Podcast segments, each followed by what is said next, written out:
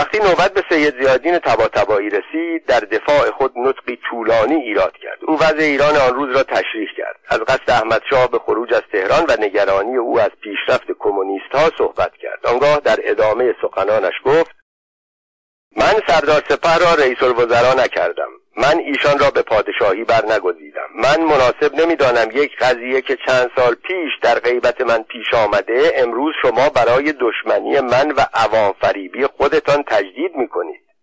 گفتید کودتا انگلیسی بود و این کودتا را انگلیسی ها کردند. قضیه خیلی مزهک است. انگلستان برای اجرای قرارداد کودتا نکرد. برای القای آن چرا کودتا می‌کند؟ من مسئولیت وقایع سوم هوت را به عهده می‌گیرم. من از این کودتا برای خودم بهره ای نبردم جز یک مزاج علیل. نه دزدی کردم نه کسی را کشتم. مال کسی را هم نبردم. خانه کسی را خراب نکردم. فقط یک عده کسانی را که معتاد نبودند در تاریخ زندگی خودشان حبس شوند تحت نظر گرفتم. بنده می‌خواهم این مطلب در این کشور حل شود که هر کس لیاقت داشته باشد می‌تواند رئیس الوزراء بشود. خواه دوله و خواه سلطنه. خواه تاجر خواه حمال. صفوی می‌گوید یکی از نمایندگان خواه روزنامه نویس.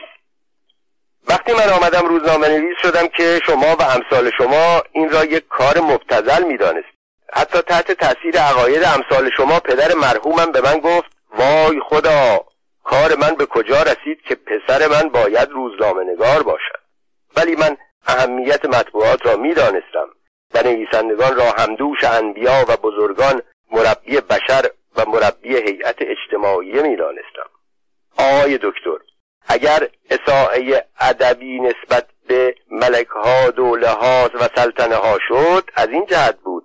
ولی انکار نمی کنم و تقدیر می کنم در مملکت ایران رجال با شرف با حقیقت و خدمتگذاری بودند که دارای لقب ملک و دوله و سلطنه بودند. مثل مرحوم ناصر الملک مرحوم مصوفی الممالک مرحوم مشیر الدوله و آقای معتمن الملک. آنگاه سید زیا با لحنی عصبانی فریاد کشید. شما به من توهین کردید. ننگین ترین نسبت ها را به من دادید. با کمال بیشرمی نه از من نه از جد من نه از خدمات من نه از ملت من خجالت نکشیدید. خدا سزای شما را بدهد و مرا متهم کردید به یک نسبتی. همان خون در من است که شما افتخار دارید به دیانت آن و به آن خون مفتخر هستید. سید زیاءالدین اجنبی پرست نمی شود. دکتر مصدق وسط حرفهایش می‌گوید استغفر الله. صدای شما با همان حسین ابن علی علیه السلام که اسمش را در اینجا بردید اگر من به ایشان یعنی دکتر مصدق بی احترامی کردم برای این بود که ایشان حق نداشتند به من چیزی بگویند. قبل از اینکه از من توضیحی بخواهند. اول باید بپرسند جواب بشنوند بعد مرا به هر نسبتی که بخواهند نسبت بدهند. دکتر مصدق می‌گوید به حد شیاع رسیده بود. سخنرانی ها چند بار تکرار شد. نماینده هایی به عنوان مخالف موافق حتی به نام جناح سوم صحبت کردند. اما نوت های این دو مرد حراف سخنور چیز دیگری بود.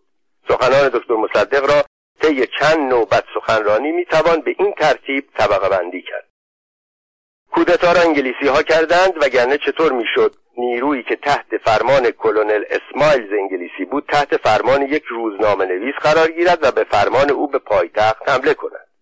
علت کودتا دکتر مصدق می گفت انگلیسی ها وقتی متوجه شدند توده مردم به رهبری روشنفکران و روحانیان روشنفکر قرارداد 1919 را رد کرده اند تصمیم گرفتند حال که دولت انقلابی روسیه درگیر جنگ های داخلی است از فرصت استفاده کرده و حکومتی دلخواه قوی اصلاح طلب ولی مطیع خود در ایران روی کار بیاورند سید زیادین تبا که امروز ادعای آزادی خواهی می کند بعد از کودتا همه مطبوعات را توقیف کرد و عدهای از رجال را به زندان انداخت. حالا هم اگر موقعیت به دست بیاورد همان کارها را تکرار می کند بعد دکتر مصدق گفت آقا دو قسمت از نطق مرا مورد بحث قرار داد. یکی درباره مدیر روزنامه که نباید رئیس الوزرا شود. نظر من آن نبود که همیشه اشراف باید صدر اعظم شوند بلکه نظرم این بود که یک مدیر روزنامه که طی مراحل ننموده و تجربیاتی حاصل نکرده نمی‌تواند در رأس مملکت قرار گیرد. امروز چرخهای اداری و سیاسی به قدری پیچیده است که در هر رشته ای از علوم اشخاص باید متخصص باشند و هیچ مثالی بهتر از کار خود آقا نیست که دو ماه تاب نیاورده راه فرار را پیش گرفت. دیگران که گفتم در این مملکت هیچ کس با من مخالفت نکرد جز دکتر مصدق. من اگر موقعیت پیدا کردم وزیر شدم و وکیل شدم در اثر این مخالفت بود در حالی که بقیه تسلیم شدند. آقا نگفتند که در این 23 سال از چه ممر تحصیل نمودند و از چه محل سرمایه هنگفتی را که دارند به دست آوردند. ایشان مستوفی بودن را برای من عیب شمردند. من ده سال در دوره استبدادی مستوفی بودم. بفرمایید چه خسارتی به مالیه مملکت وارد کردم. من از آقا سوال کردم چرا مردم را حبس نمودند؟ جواب دادند که مردم را حبس ننمودم. تحت نظر گذاردم. و بالاخره گفتند که رئیس الوزرا بودم. هر چه می‌خواستم مینمودم. اگر یک رئیس الوزرایی می‌تواند در مجلس چنین اظهاری بکند من حاضرم حرف خود را پس بگیرم. آقا سید زیادین تبا تبایی امروز از آزادی مطبوعات صحبت می کند ولی میخ خود را که محکم نمود زمینه دوره شوم دیگری را تهیه و جامعه را گرفتار خواهد کرد. جوابی که سید در چند نوبت به اتهامات دکتر مصدق داد چنین بود.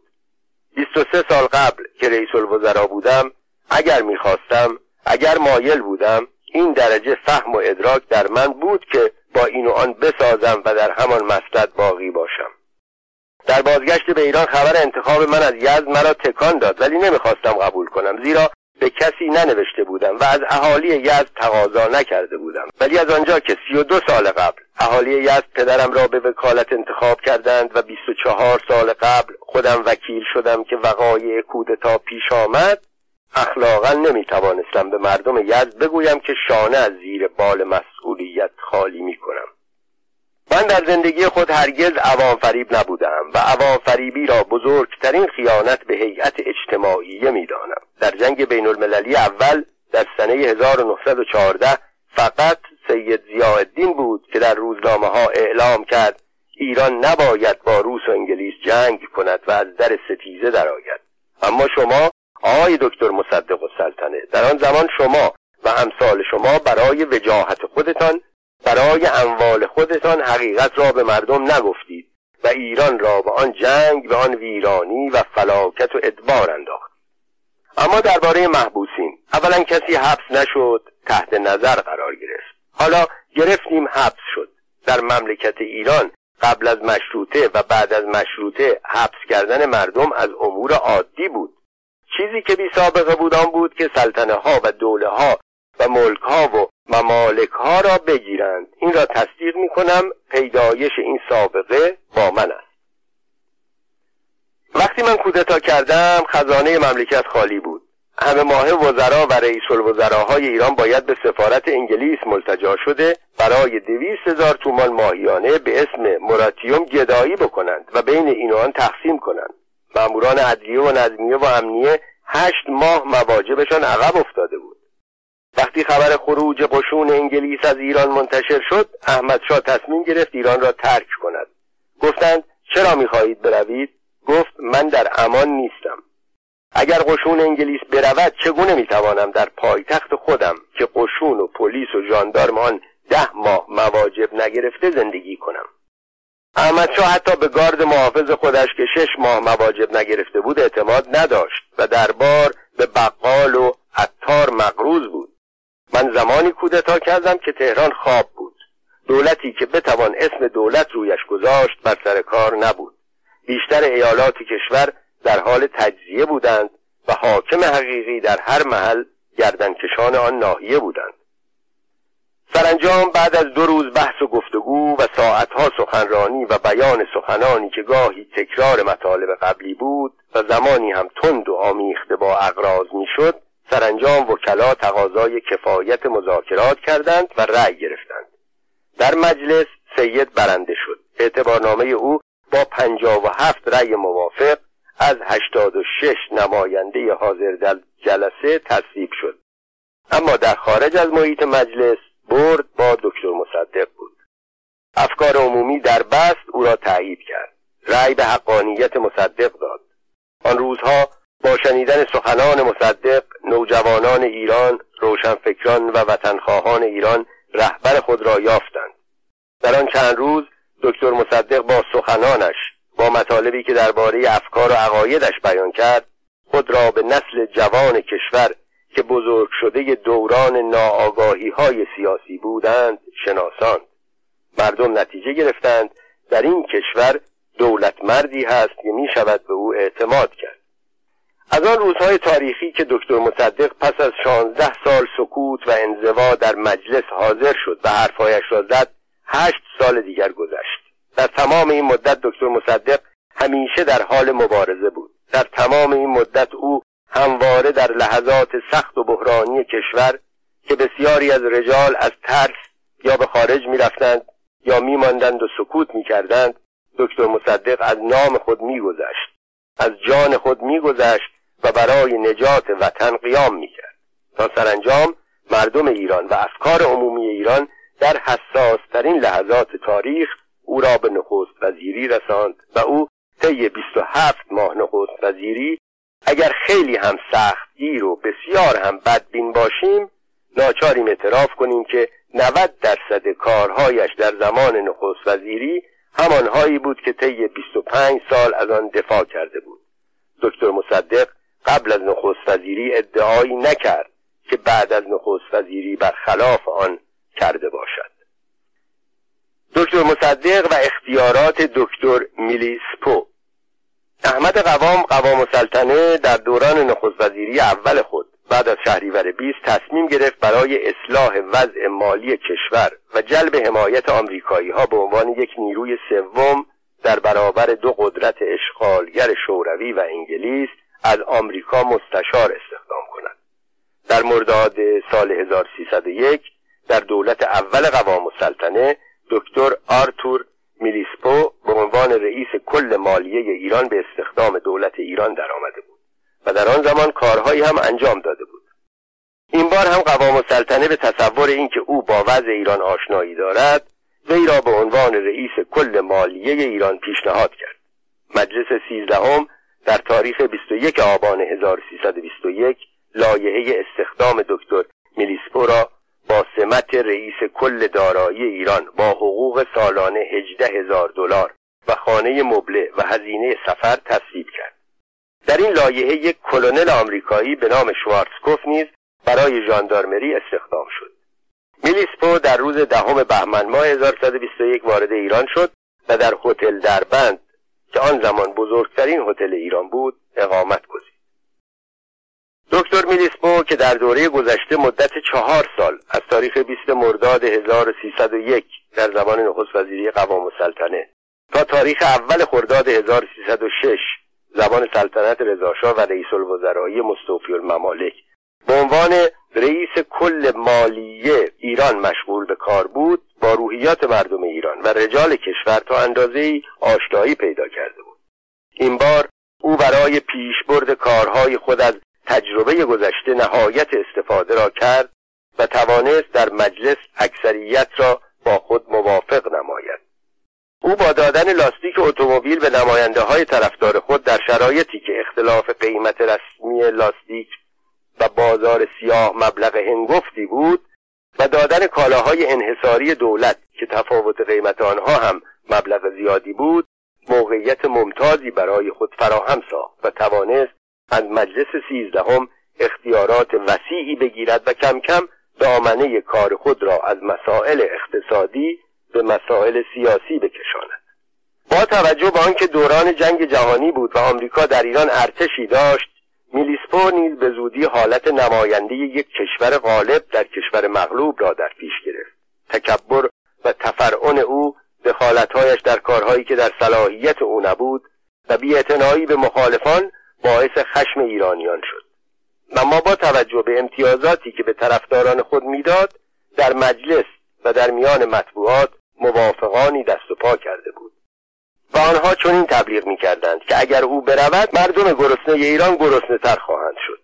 از حزب توده گذشته که به جهت سیاست کلی مخالفت شوروی با آمریکا با او مخالف بودند از میان رجال کشور دو نفر مبارزه بی امان را با دکتر میلیسپو در پیش گرفتند در مجلس دکتر محمد مصدق در خارج از مجلس ابوالحسن ابتهاج رئیس مقتدر بانک ملی ایران. دکتر مصدق که مدتی به امید انجام کارهای مثبتی به وسیله میلیسپو سیاست صبر و انتظار پیش گرفته بود سرانجام در تاریخ 20 فروردین 1323 نطق مفصلی علیه دکتر میلیسپو و اختیارات او ایراد کرد. خلاصه نطق مصدق از این قرار بود. مجلس سیزدهم تصویب کرد مستشارانی بیایند. البته از آمریکا بهتر بود. ولی یک نفر دو نفر سه نفر نه شست نفر. زیرا مستشار برای مشاوره است. نه اینکه برای همه ادارات مستشار بیاورند. آن هم افرادی بی اطلاع. می‌خواهم سوال کنم. ایرانی ها بهتر کار می‌کردند یا این مستشاران آمریکایی؟ نکته دیگر این که این مستشاران را دولت آمریکا معرفی کرد یا همینطور آوردند. اگر دولت آمریکا معرفی کرده بود ما می توانستیم از آنها بازخواست کنیم. اما او خودش اشخاصی را آورده و در کارهایی دخالت می کنند که صلاحیت و تخصص آنها را ندارند. قبل از دکتر میلیسپو در سال 1122 درآمد دولت از بابت مالیات بر درآمد 309 میلیون ریال اما در سال 1123 دکتر میلیسپو با اختیارات وسیعی که به دست آورده بود با وجود تورم شدید خاتمه یافتن جنگ جهانی دوم زیاد شدن واردات رونق کسب و کار و بالا رفتن مالیات تا میزان 80 درصد بیش از 302 میلیون ریال آید خزانه مملکت نشد. تازه مخارج مستشاران بلند و کوتاه آمریکایی هم مزید بر مخارج بود. دکتر میریسپو که توانسته بود با عدهای از نماینده ها کنار بیاید وقتی با مخالفت شدید دکتر مصدق نماینده اول تهران روبرو شد به عنوان روشن کردن قضایا از وی تقاضای ملاقات خصوصی کرد.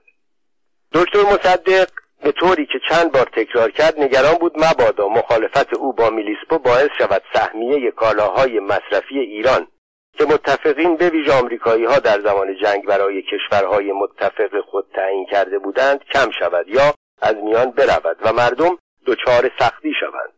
لذا شدیدا مخالفت نمی کرد اما بعدا روشن شد با همه ادعاهایی که دکتر میلیسپو در این زمینه داشت در زمان او ایران حتی نتوانست از همان سهمیه‌ای که کشورهای متفق برای ایران تعیین کرده بودند تمام و کمال استفاده کند ملاقات صورت گرفت. میلیسپو نتوانست با وعده و وعید فولاد سخت دکتر مصدق را نرم کند. دکتر مصدق جریان را در مجلس مطرح کرد. میلیسپو که انتظار نداشت مصدق از آن همه امتیازهای پیشنهادی او صرف نظر کند و جریان مذاکرات را فاش سازد شروع به نام پراکنی در مطبوعات کرد.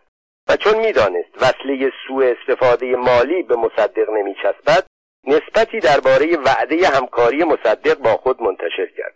مصدق هم جواب او را داد. نوشت من هشت مورد از شما سوال کردم. شما فقط یکی را پاسخ دادید آن هم ناقص. دکتر مصدق از آن پس با تمام قوا در صدد لغو اختیارات غیرقانونی دکتر میلیسپو برآمد و چون در آن مدت دولت ساعد که از مستشاران آمریکایی حمایت می‌کرد استعفا داده و حسین قلی بیات سهام سلطان روی کار آمده بود دکتر مصدق موافقت خود را با دولت مشروط به لغو اختیارات میلیسپو کرد که دولت جدید وسایل لغو اختیارات دکتر میلیسپو را فراهم سازد که چون این کار انجام شد دکتر میلیسپو اول تهدید کرد که در صورت تصویب لایه استعفا خواهد داد و چون هیچ کس از تهدید او بیمی به خود راه نداد استعفا کرد و با همکارانش از ایران رفت. دکتر مصدق کافتارادزه و نفت شمال. در تاریخ 19 مرداد سال 1323 دکتر رضا رادمنش نماینده لاهیجان در مجلس شورای ملی استاد دانشگاه تهران و عضو فراکسیون حزب توده طی نطقی در مجلس گفت آقایان مطلع هستند که از چندی به این طرف جراید داخلی و خارجی درباره نفت مشرق زمین به خصوص نفت ایران مطالبی نوشتند. ضمنا شنیده می شود که آقای دکتر میلیسپو هم برای همین کار دو مستشار از آمریکا استخدام کردند تا درباره نفت با آقایان مشورت کنند و در این باره جلساتی هم تشکیل می دهند. بنده خواستم عرض کنم که بنده با رفقایم با دادن امتیازات به دولتهای خارجی مخالفیم همانطور که ملت ایران توانست راه آهن را خودش احداث کند بنده یقین دارم که با کمک مردم و سرمایه داخلی ما می توانیم تمام منابع ثروت این مملکت را استخراج کنیم و به موضوع بدبختی مردم بهبود بخشیم. سپس از نخست وزیر محمد ساعد خواست تا آن حد که اطلاع دارد در این باره توضیح بدهد. قبل از رادمنش داوود توسی نماینده بجنورد هم در این زمینه سوالاتی کرده بود.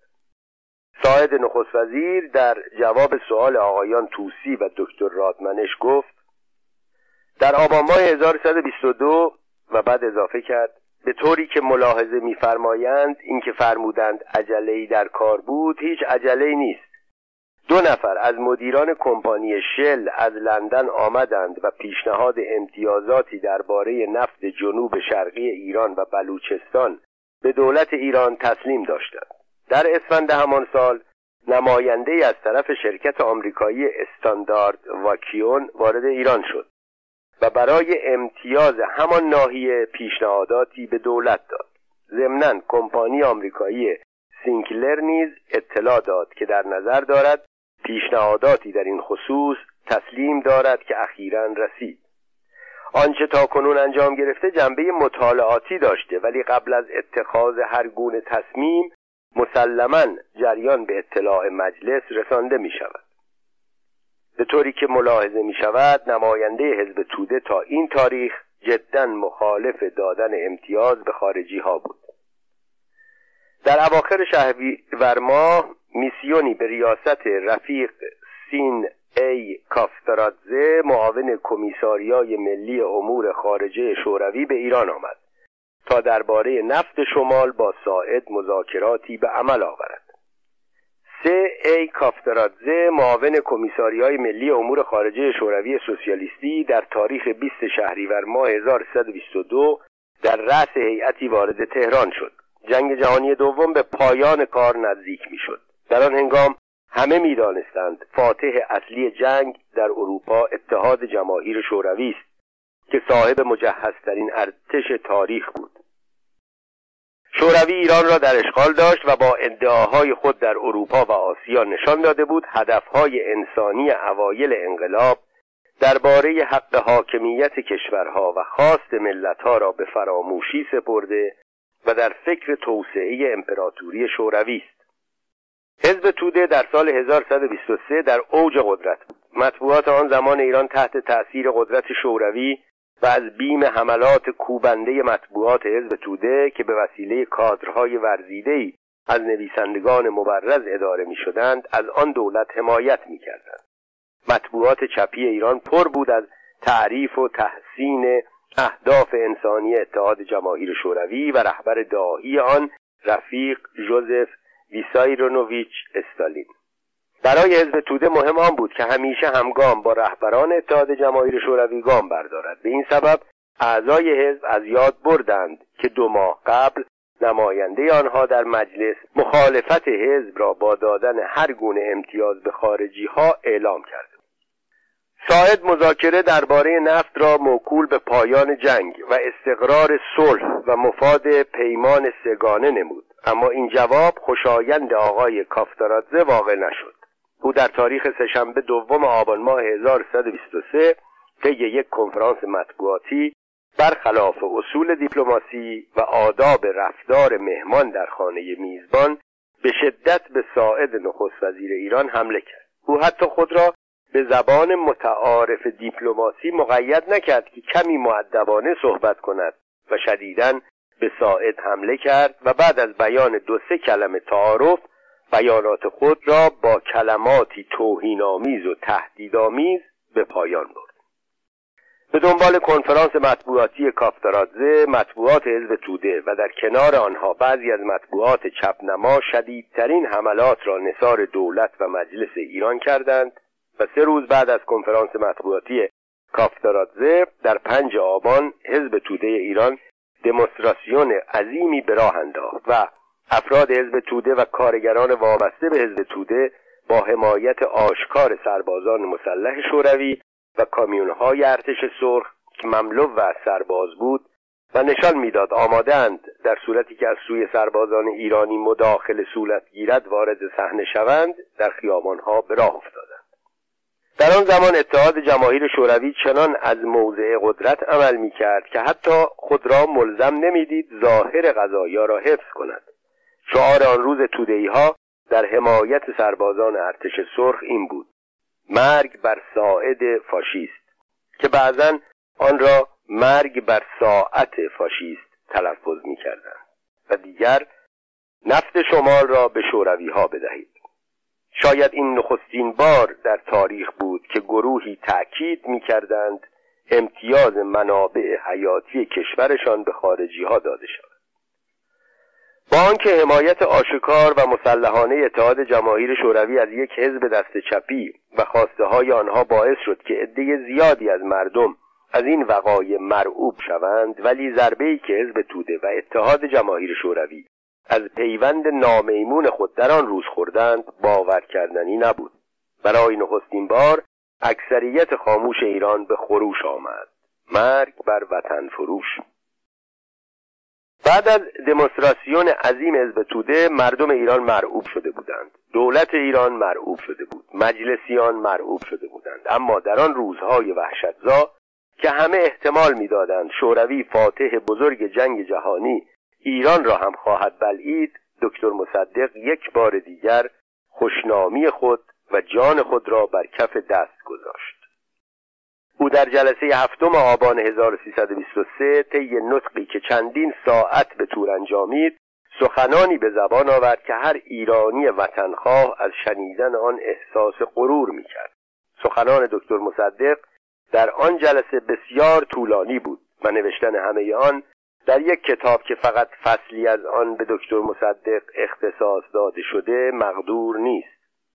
ولی گذشتن از آن هم سبب می شود حوادثی که در روزهای گذشته بر وطن ما گذشته در این کتاب به دست فراموشی سپرده شود. در اینجا کوتاه و فشرده به سخنان دکتر مصدق اشاره می کنیم. تا شهریور 1120 سیاست دولت اتحاد جماهیر شوروی در ایران محدود بود و اگر کسی می‌خواست به سیاست یا مرام آن دولت نزدیک شود به حبس یا تیرباران محکوم می‌شد محکومیت پنجاب و سه نفر از روشنفکران حاکی از این معناست. ولی از آن به بعد سیاست آن دولت در ایران تغییر کرد. دولت شوروی که در آغاز انقلاب حاضر نبود یک مؤسسه تجارتی به نام بانک استقرازی در ایران داشته باشد برای موازنه سیاسی صفحات شمالی ایران را اشغال نمود و همان استفاده ای را که دولت انگلیس از قرارداد مالی با ایران می نمود او هم کرد. تصرف شمال ایران برای نبود که از ورود قشون آلمان جلوگیری کند. بدیهی است تا آلمان از قفقاز میگذشت وارد ایران نمی‌شد. بلکه برای این بود که دولت انگلیس صفحات شمالی ایران را اشغال نکند و خود را به معادن نفت قفقاز نزدیک نکند. از شهریور به بعد هرچه دولتین متفق خواستند و هرچه هر کدام منفردن کردند یا تقاضا کردند ما هیچ نگفتیم و قبول کردیم. عدم اعتراض و قبول تقاضای هر یک از طرفین به طرف دیگر حق داد خود را مشمول اصل دول کاملت الوداد کنند. اما این حرف از زمامداران وطن پرست پذیرفته نیست. ما باید همان سیاستی را پیروی کنیم که نیاکان ما می کردند. اگر معلومات آنها به قدر ما نبود ایمانشان بیشتر از ما بود. و همین جهت توانستند مملکت را بین دو سیاست حفظ کنند.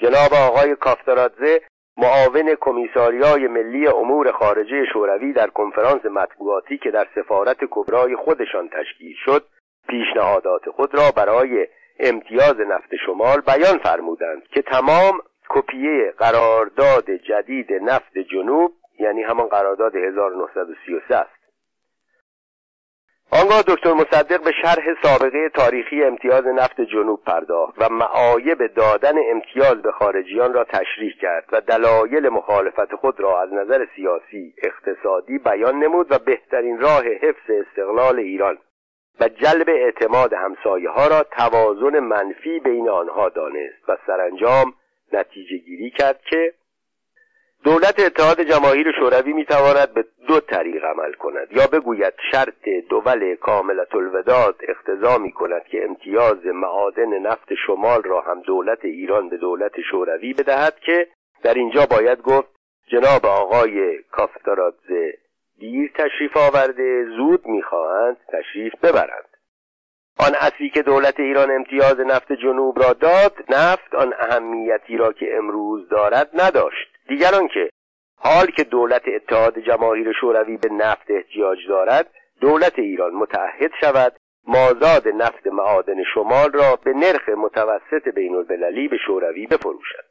برای استخراج معادن نفت شمال هم ایران یک شرکت سهامی بین المللی که بعضی اتباع ایران و سایر دول در آن سهمی معین خواهند داشت تشکیل بدهد و یا یک شرکت سهامی مختلط ایرانی که سهام آن را دولت و ملت ایران قبول کنند تشکیل داده شود. بنابراین دولت شوروی بدون آنکه سرمایه آورده و زحمتی تحمل کند تا مدت قرارداد از نفت ایران استفاده خواهد کرد. با این سخنان دکتر مصدق مسئله دادن امتیاز را به کلی منتفی دانست.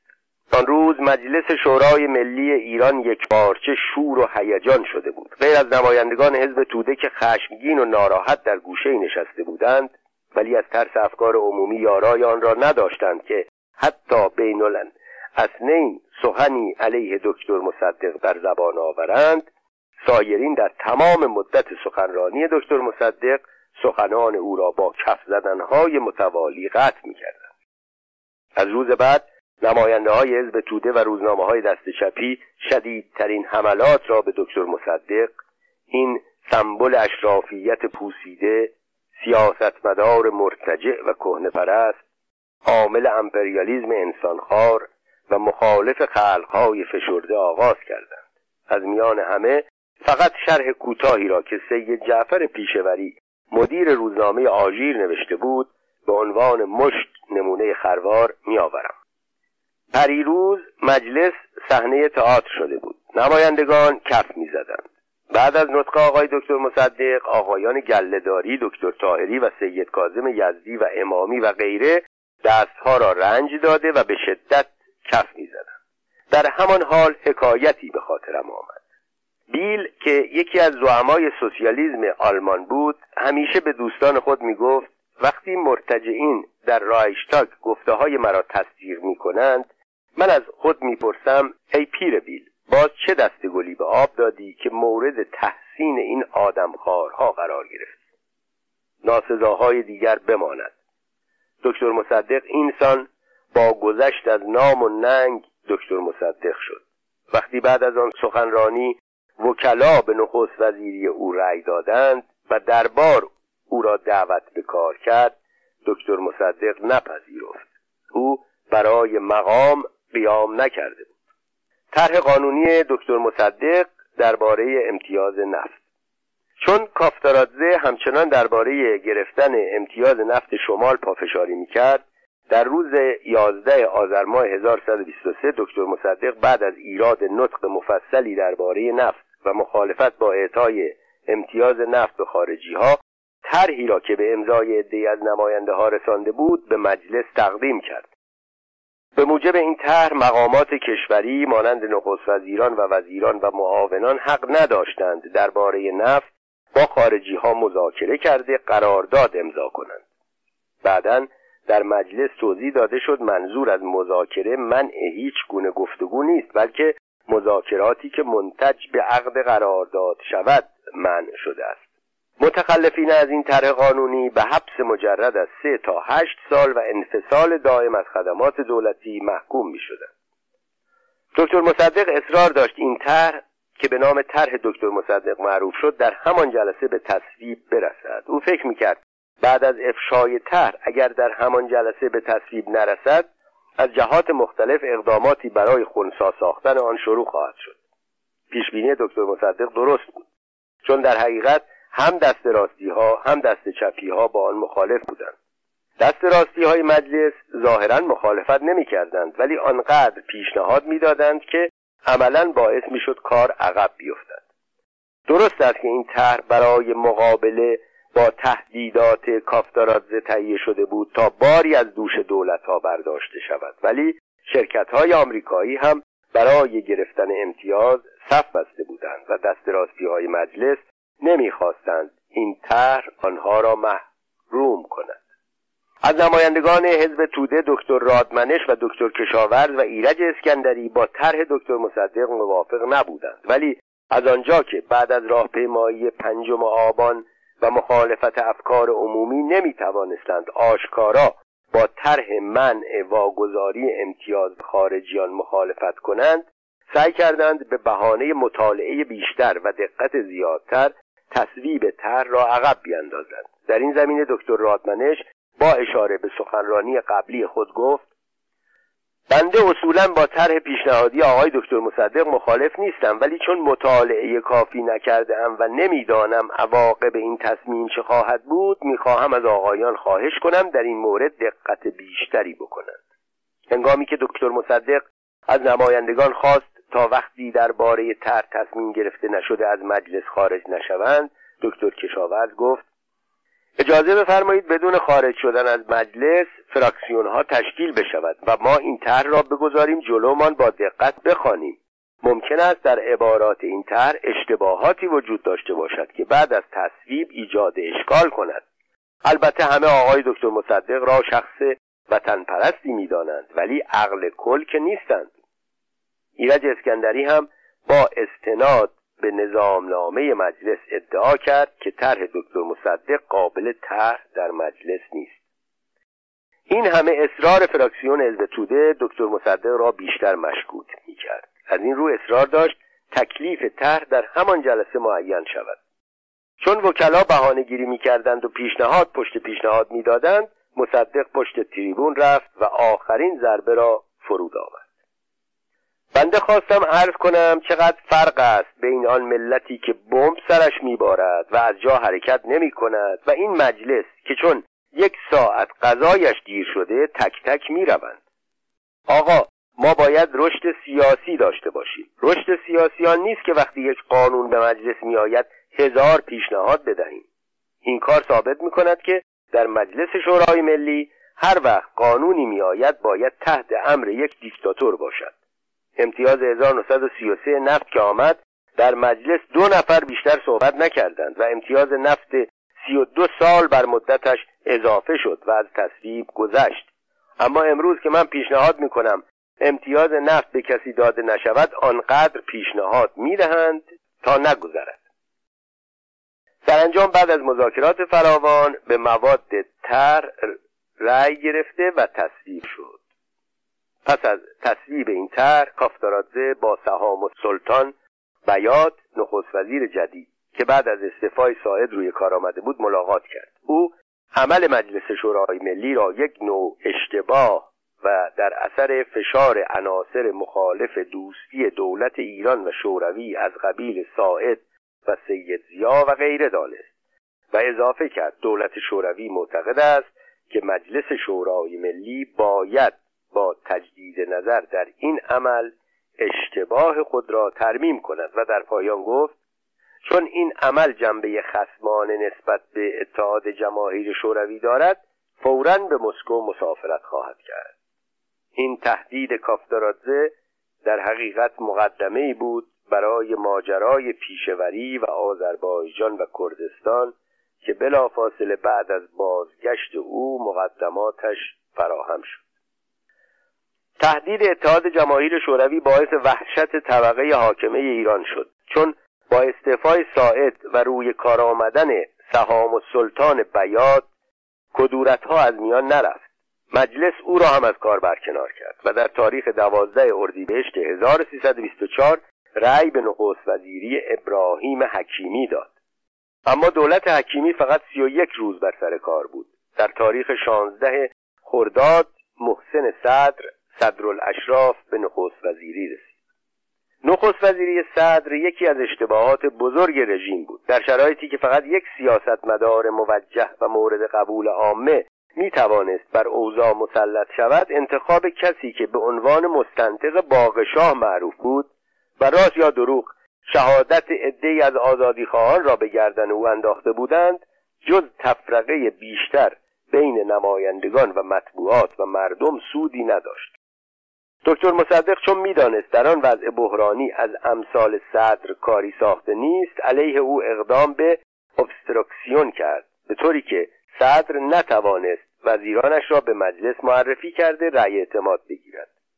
صدور اعلامی از سوی دکتر مصدق و سی نفر از نمایندگان اقلیت نطقهای مفصل دکتر مصدق علیه صدرالاشراف سخنان علی دشتی سخنگوی اکثریت مجلس به طرفداری از صدر از نکات جالب دوره پرهیاهوی چهاردهم بود که سرانجام به استعفای صدر در 29 مهر ماه 1124 و پیروزی دکتر مصدق و اقلیت انجامید. دکتر مصدق و آذربایجان مجلس چهاردهم پس از آنکه اعتبارنامه اکثریت نماینده ها به تصویب رسید شروع به سختگیری درباره بقیه اعتبارنامه ها کرد. از جمله در تاریخ دوازده تیر ماه 1123 مجلس اعتبارنامه حاج رحیم آقا خویی نماینده اول تبریز را که دارای 48 رأی موافق و 48 رأی مخالف بود رد شده اعلام کرد. دکتر مصدق چون می‌دانست انتخابات تبریز تفاوتی با سایر شهرهای کشور نداشته به دفاع از خویی برخواست او گفت آنچه را که می‌خواهم درباره آقای خویی بگویم مربوط به شخص ایشان نیست بلکه از این جهت است که عمری به آذربایجانی ها ارادت دارم زیرا این مردمان پاک واجد تمام صفات خوبند. مردمان وطن پرست درست و مقتصدی هستند. و هر کار که اقدام نمودند پیشرفت نمودند و در اقتصادیات به درجه ای رسیدند که هیچ کس حریفشان نشده است. سپس پیشنهاد کرد که در مورد آرای مساوی خویی بار دیگر رأی گرفته شود. به سخنان دکتر مصدق توجه نشد.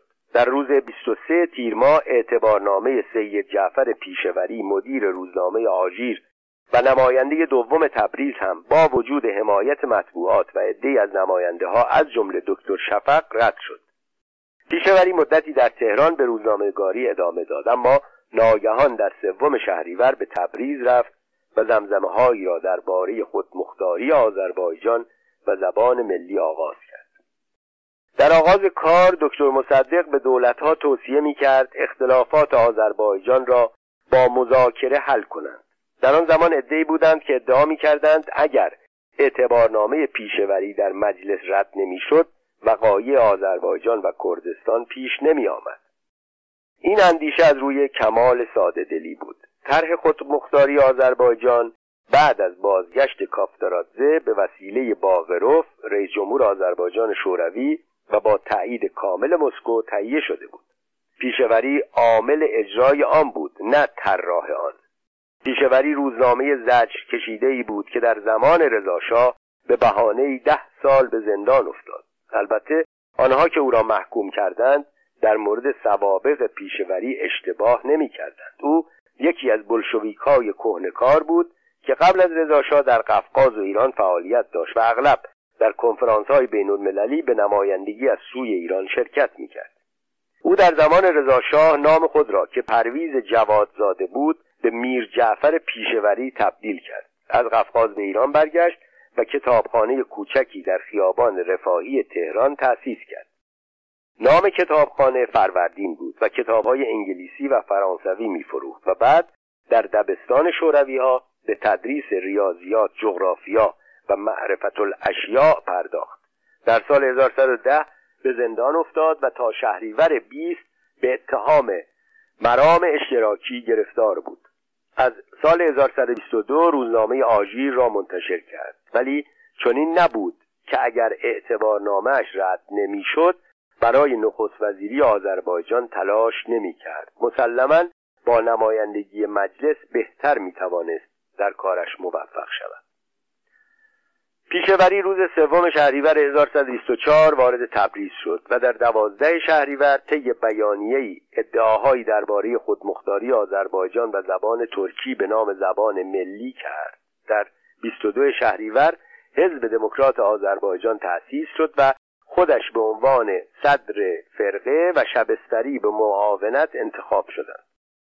در همان روز حزب توده آذربایجان به فرقه دموکرات پیوست و به این ترتیب فرقه یک شبه صاحب دهها هزار عضو شد.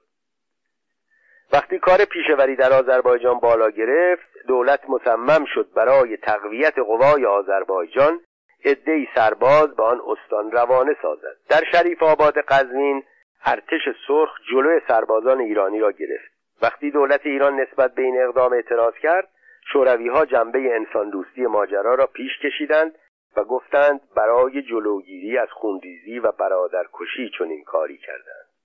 روز 21 آذر 1124 پادگان تبریز به فرماندهی سرتیب درخشانی تسلیم شد و در همان روز پیشوری دولت خود را تشکیل داد. رضایی قهرمان چندین روز مقاومت کرد. به روایتی سه هزار نفر از دو طرف کشته شدند. ولی سرانجام به علت تمام شدن مهمات ناچار به تسلیم گشت. سرهنگ زنگنه فرمانده تیپ و سرهنگ نوربخش رئیس ستا دستگیر و برای محاکمه به تبریز برده شدند. ماجرای آذربایجان و کردستان مفصل است و این واقعه باید در جای دیگر مورد بحث قرار گیرد. دکتر مصدق که می‌دانست آنچه در آذربایجان روی می‌دهد به علت خودداری اتحاد جماهیر شوروی از خروج از ایران و به خاطر گرفتن امتیاز نفت شمال است اصرار داشت که کشور همسایه سپاهیان خود را طبق مقررات پیمان سگانه از کشور خارج کند. او می‌دانست پس از خروج آنها مسائل با مذاکره حل خواهد شد ولی شوروی تا وقتی که قرارداد نفت را با قوام السلطنه امضا نکرد حاضر به خروج از کشور ما نشد. عمر مجلس چهاردهم در شرایطی پایان میافت که نیروهای شوروی برخلاف تعهدات خود در پیمان سگانه از تخلیه کشور خودداری کرده بودند و درست در زمانی که تازه پیشوری در آذربایجان دولت مستقل تشکیل داده بود و برادران قاضی در کردستان قیام کرده بودند آقای ارنست بوین یا بوین وزیر امور خارجه امپراتوری بریتانیا نقمه تازه ای ساز کرد. او پیشنهاد کرد در ایران انجمنهای ایالتی و ولایتی تشکیل شود. آنگاه از زبانهای مختلف ایران و از اقلیتهای مختلف ایران صحبت کرد و برای اقوام ایرانی اظهار تأسف نمود. او گفت که اگر قانون اساسی اجرا شده بود و با تأسیس انجمنهای ایالتی و ولایتی ایران به صورت یک کشور متحده در آمده بود مسئله آذربایجان پیش نمی آمد دکتر محمد مصدق روز 13 اسفند 1324 پشت تریبون مجلس رفت. او در نطق خود خدمات ایران را در جنگ جهانی دوم نسبت به متفقین برشمرد. در مورد شوروی گفت در حالی که طبق مواد پیمان سگانه تمام نیروهای خارجی میبایست حد اکثر شش ماه پس از خاتمه جنگ جهانی ایران را تخلیه کنند و از تاریخ دوم مارس یک سرباز بیگانه نباید در خاک ایران باشد رادیو مسکو تازه اعلام کرده شوروی از دوم مارس شروع به تخلیه قسمتی از خاک ایران در ناحیه شرقی و خراسان خواهد کرد. و در مورد سایر نواحی اعلام کرده که تا روشن شدن اوضاع در آنجا باقی خواهد ماند. این حرفها به هیچ وجه با تعهد قطعی دولت شوروی مطابقت ندارد.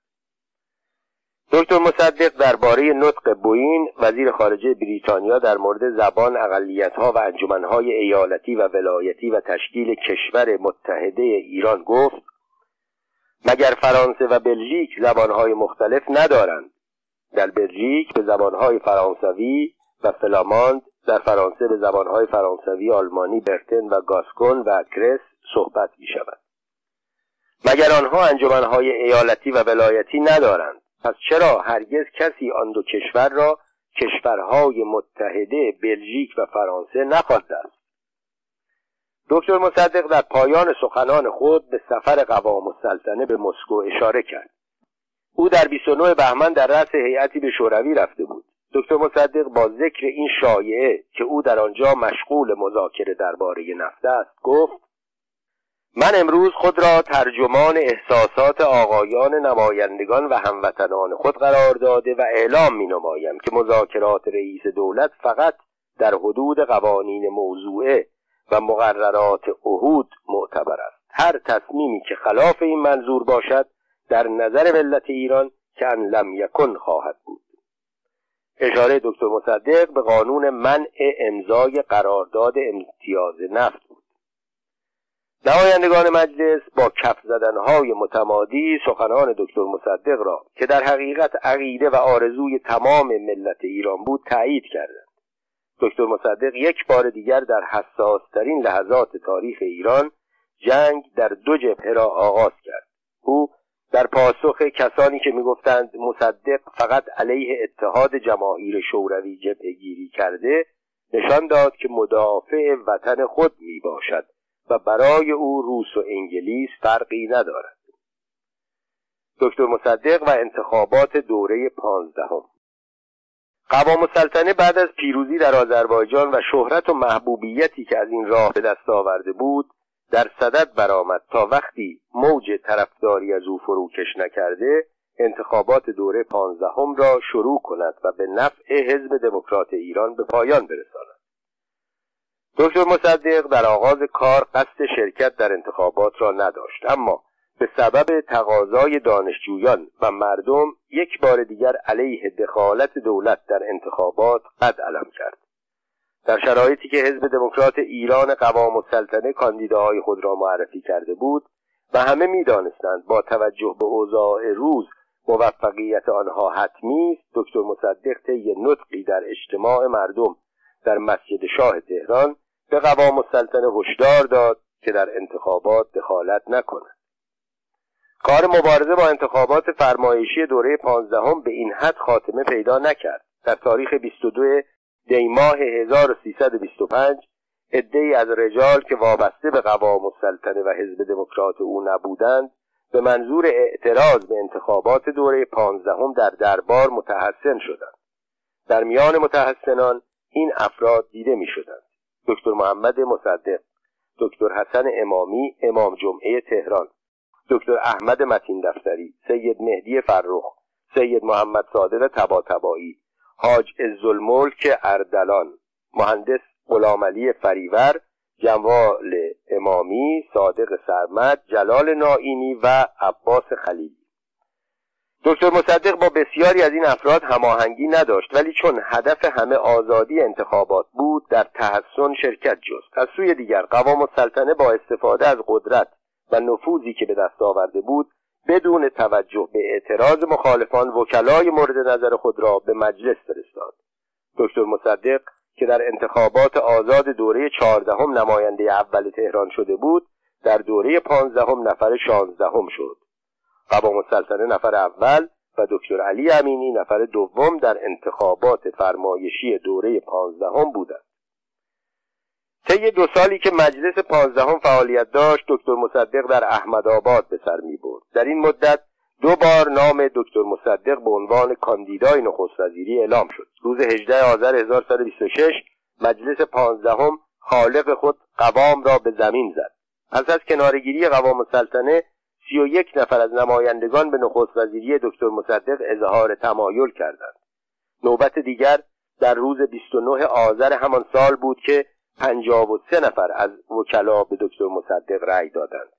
ولی چون حکیم الملک پنجاب و چهار رأی آورده بود فرمان نخست وزیری به نام او صادر شد. مصدق قبلا گفته بود که نخست وزیری را نخواهد پذیرفت.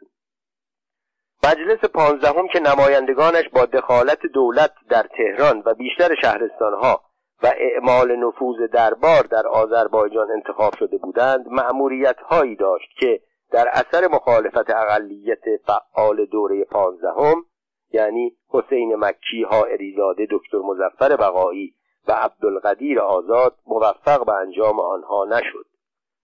چند روز مانده به پایان دوره پانزدهم گلشاییان وزیر دارایی دولت ساعد در 28 تیر 1328 قرارداد الحاقی گس گلشاییان را به مجلس داد.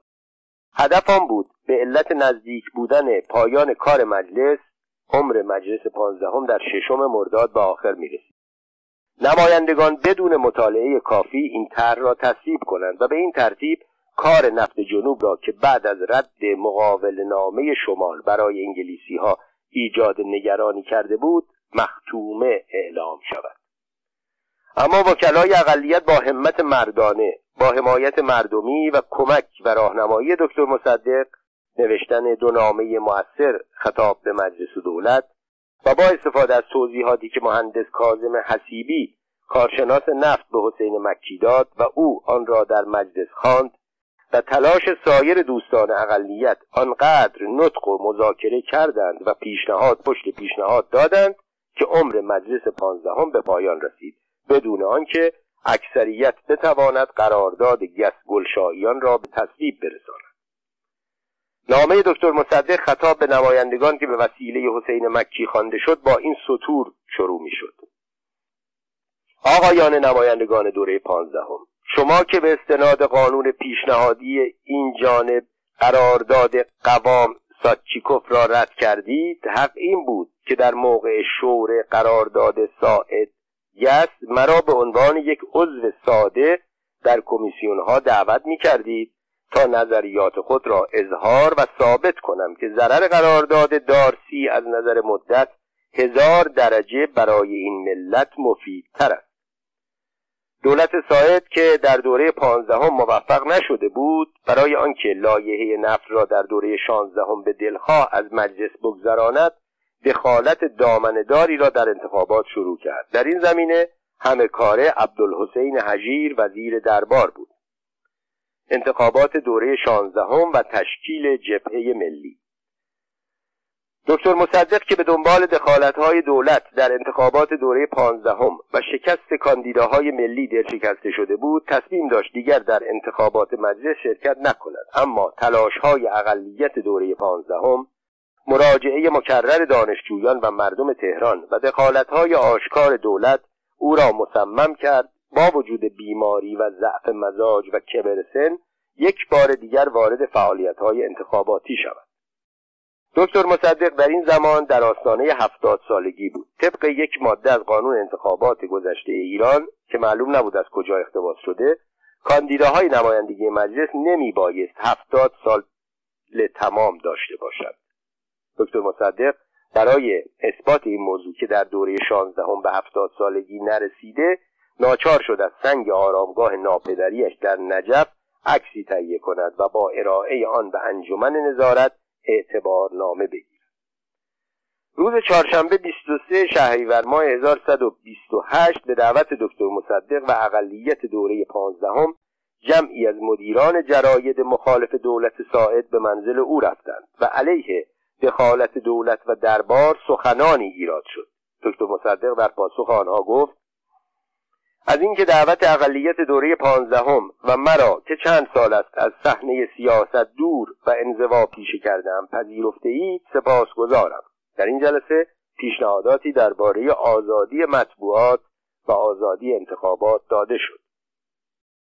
تلاش دکتر مصدق و یاران او با این جلسه خاتمه پیدا نکرد. در روز 18 مهر ماه 1328 بار دیگر دی زیادی از روزنامه نگاران و اقلیت دوره پانزدهم به خانه دکتر مصدق رفتند و پس از ایراد سخنانی در اعتراض به دخالت دولت در انتخابات قرار شد یک هیئت هفت نفری به منظور جلوگیری از دخالت دولت در انتخابات تشکیل شود. در نتیجه آقایان دکتر محمد مصدق دکتر مزفر بقایی حسین مکی دکتر حسین فاطمی عباس خلیلی احمد ملکی و امیری نوری انتخاب شدند چون دکتر مصدق به سبب بیماری از قبول مسئولیت دائم عذر خواست و دکتر بقایی هم اعلام کنارگیری کرد مهندس زیرکزاده و جلالی نائینی به جای آنها انتخاب شدند پیشنهاد هیئت این بود که برای اعتراض به دخالت در انتخابات ساعت ده صبح روز جمعه 22 مهر ماه به منظور تحسن در مقابل سردر سنگی محل دربار حضور پیدا کنند. تصمیم بعدی این بود که اگر ماموران انتظامی مانع تحسن آنها در دربار شدند گروه به مسجد مجد رفته و در آنجا متحسن شوند. ساعت ده صبح روز جمعه 22 مهر ماه دکتر مصدق در حالی که گروهی از روزنامه‌نگاران رجال دانشجویان و طبقات مختلف مردم او را همراهی می‌کردند به سوی دربار به حرکت درآمد. در این هنگام نماینده از سوی سرتیب سفاری رئیس شهربانی خود را به مصدق رساند و گفت گروهی از اخلالگران قصد دارند به نام شما آشوب برپا کنند. نظر سفاریان بود که دکتر مصدق از حرکت به سوی دربار منصرف شود. دکتر مصدق اظهار داشت یاران او دقت دارند که همه کارها با آرامش انجام گیرد. اتفاقا در همین لحظه یکی از افرادی که معلوم بود مأموریت خرابکاری دارد با صدای بلند شعار داد دکتر مصدق باید رئیس جمهور شود. کاملا طبیعی بود که این کار طبق برنامه انجام شده تا جلوی راه ماهی گرفته شود. ولی اعتراض مردم باعث شد که او را از صفوف خود خارج کنند و تحویل معموران بدهند. در این هنگام سرهنگ شفقت ارتش بود شفقت بعدی فرمانده گارد سلطنتی به دکتر مصدق پیغام داد که ورود ایشان به داخل کاخ بلامانه است. دکتر مصدق گفت دیگران چطور؟ رئیس گارد گفت به تصمیم اعلی حضرت بستگی دارد. دکتر مصدق نامه سرگشاده ای را که نوشته بود به سرهنگ تسلیم کرد. دقیقه به دقیقه بر تعداد جمعیت افزوده می‌شد. ساعت ده و نیم حجیر وزیر دربار به نزد دکتر مصدق آمد و گفت متن فرموده اعلی حضرت را برای آنکه تحریف نشود نوشتم که به عرض شما میرسانم. سپس چنین خواند. انتخابات آزاد است. معلوس هر گونه شکایتی باشد رسیدگی خواهیم کرد. تحسن آقایان هم بلامانه است. دکتر مصدق وقتی این سخنان را شنید در حالی که به شدت منقلب شده بود با مشت به سینه حجیر کوبید و گفت عبدالحسین خان تو شرف داری؟ این انتخابات آزاد است؟ به شرافت خودت قسم بخور که انتخابات آزاد است. من از همینجا برمیگردم. بعد در حالی که به قصر شاه اشاره می‌کرد گفت اینجا خانه ملت است اینجا مال ملت است این کاخ دسترنج ملت است. شاه باید همه را در خانه خود راه بدهد. حجیر در پاسخ دکتر مصدق گفت در اینجا برای هزارها نفری که اجتماع کردهاند وسیله پذیرایی وجود ندارد. اگر موافقت کنید 20 نفر به نمایندگی بقیه تحسن اختیار کنند وسیله پذیرایی از آنها ممکن خواهد شد. با این پیشنهاد موافقت شد. 20 نفر آقایان دکتر محمد مصدق آیت الله قروی اللهیار صالح دکتر حسین فاطمی شمس الدین امیر علایی دکتر شمس الدین جزایری محمود نریمان مهندس زیرکزاده امیر تیمور کلالی ارسلان خلعتبری یوسف مشار دکتر سنجابی دکتر رضا کاویانی دکتر مزفر بقایی دکتر علی شایگان عباس خلیلی احمد ملکی امیدی نوری جلالی نائینی و عبدالقدیر آزاد انتخاب شدند. این عده بعدا هسته مرکزی جبهه ملی را تشکیل دادند. البته از همان آغاز عدهای از جبهه جدا شدند و حتی به مخالفت پرداختند تحسن دکتر مصدق و یاران او در دربار سه روز به طول انجامید. مخالفان شایع کرده بودند این عده در آنجا می‌خورند و میخوابند و استراحت می‌کنند. روز دوشنبه 25 مهر دکتر مصدق اعلام کرد که از خوردن غذای شاه خودداری خواهند کرد.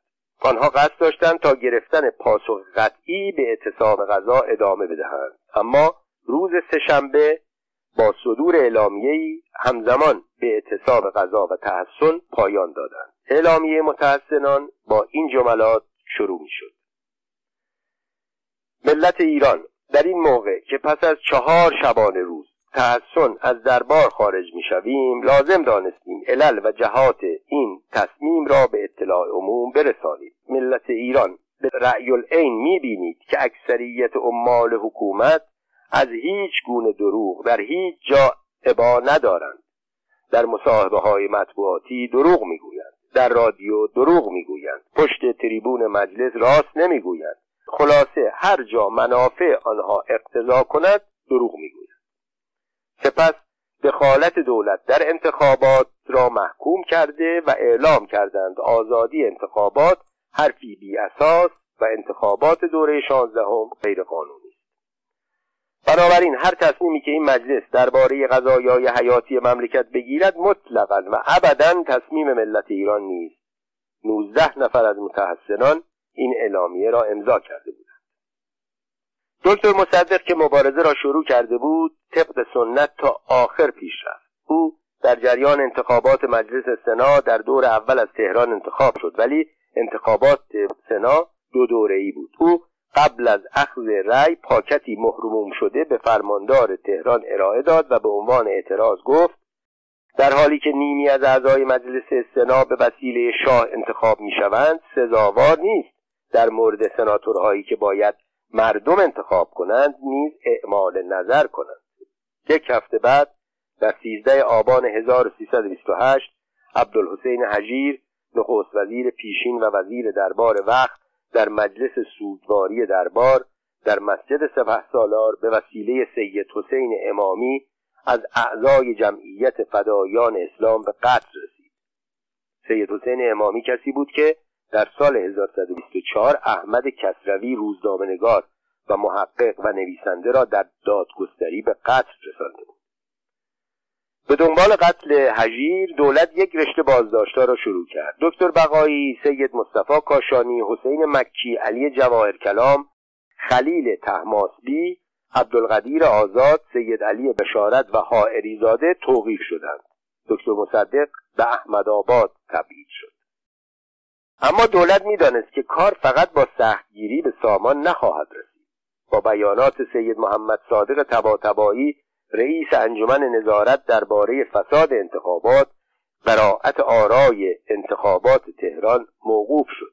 مصدق و یاران او آزاد شدند و بار دیگر در خانه دکتر مصدق اجتماع کردند. در آنجا بود که اساسنامه جبهه ملی به تصویب رسید. در این اساسنامه به سیزده اصل توجه شده بود. یک آزادی انتخابات. دو آزادی مطبوعات. سه اصلاح قانون حکومت نظامی. ضمنا در این اساسنامه به سه اصل توجه شده بود. یک آزادی انتخابات دو آزادی مطبوعات سه اصلاح قانون حکومت نظامی. ضمنا به موجب اساسنامه و آیننامه جبهه ملی اعلام شد که یک جبهه ملی از هیئت مؤسسین و دستجات مختلف ملی که طرفدار تأمین عدالت اجتماعی و حفظ قانون اساسی هستند تشکیل می شود دو مؤسسین اولیه هیئت مدیره جبهه ملی را تشکیل می‌دهند.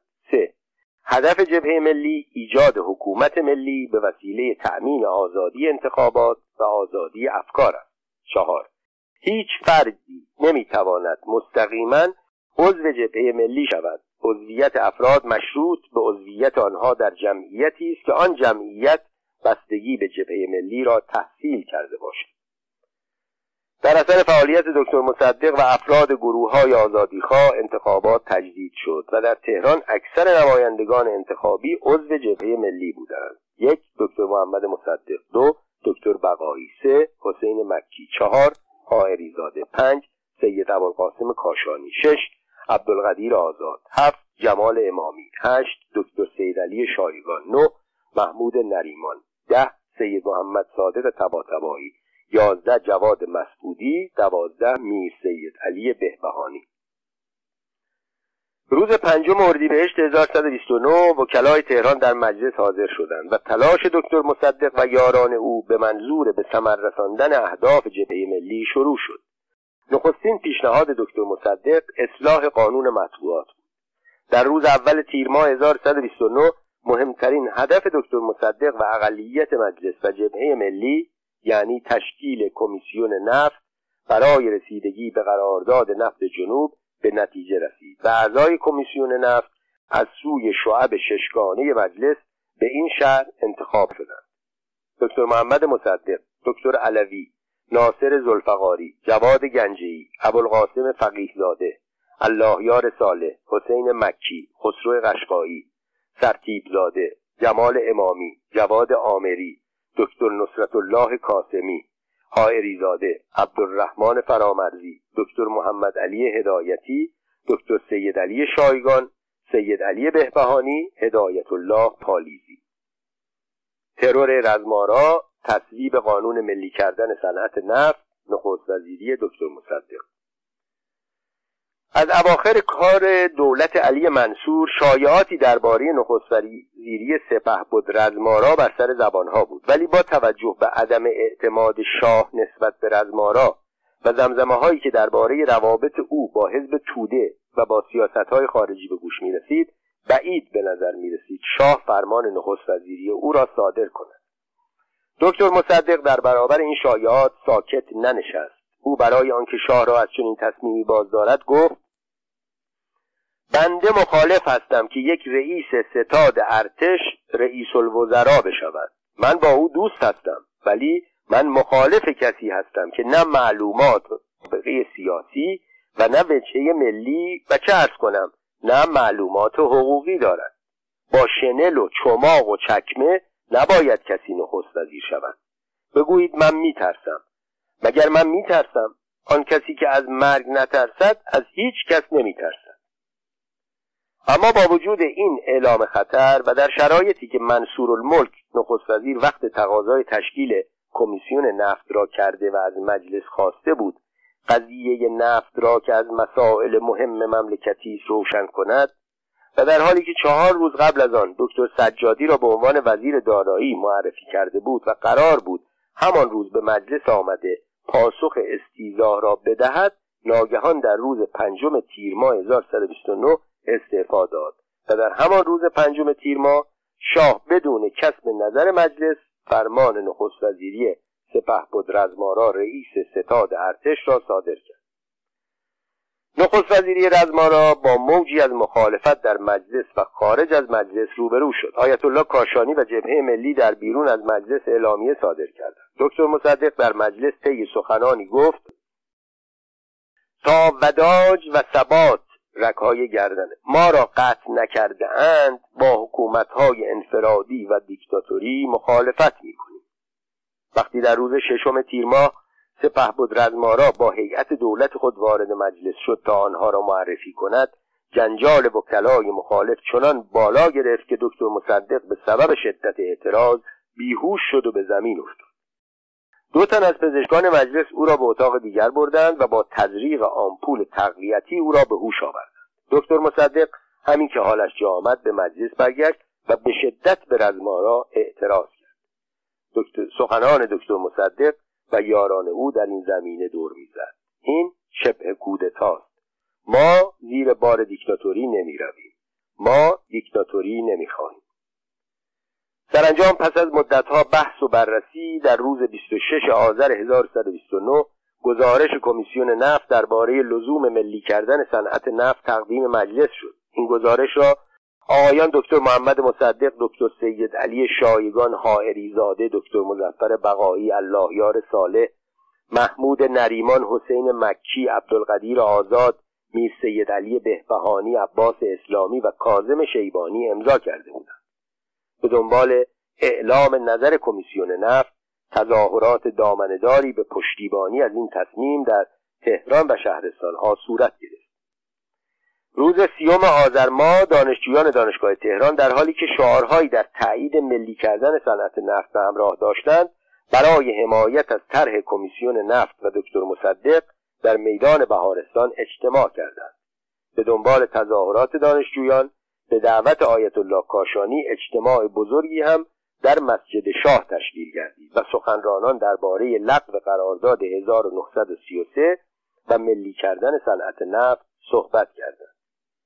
همزمان عدهای از مدیران جراید در مجلس متحسن شدند. علت تحسن روزنامهنگاران اعتراض آنها به, دف... به حمله به دفتر چند روزنامه و بازداشت دکتر فاطمی بود.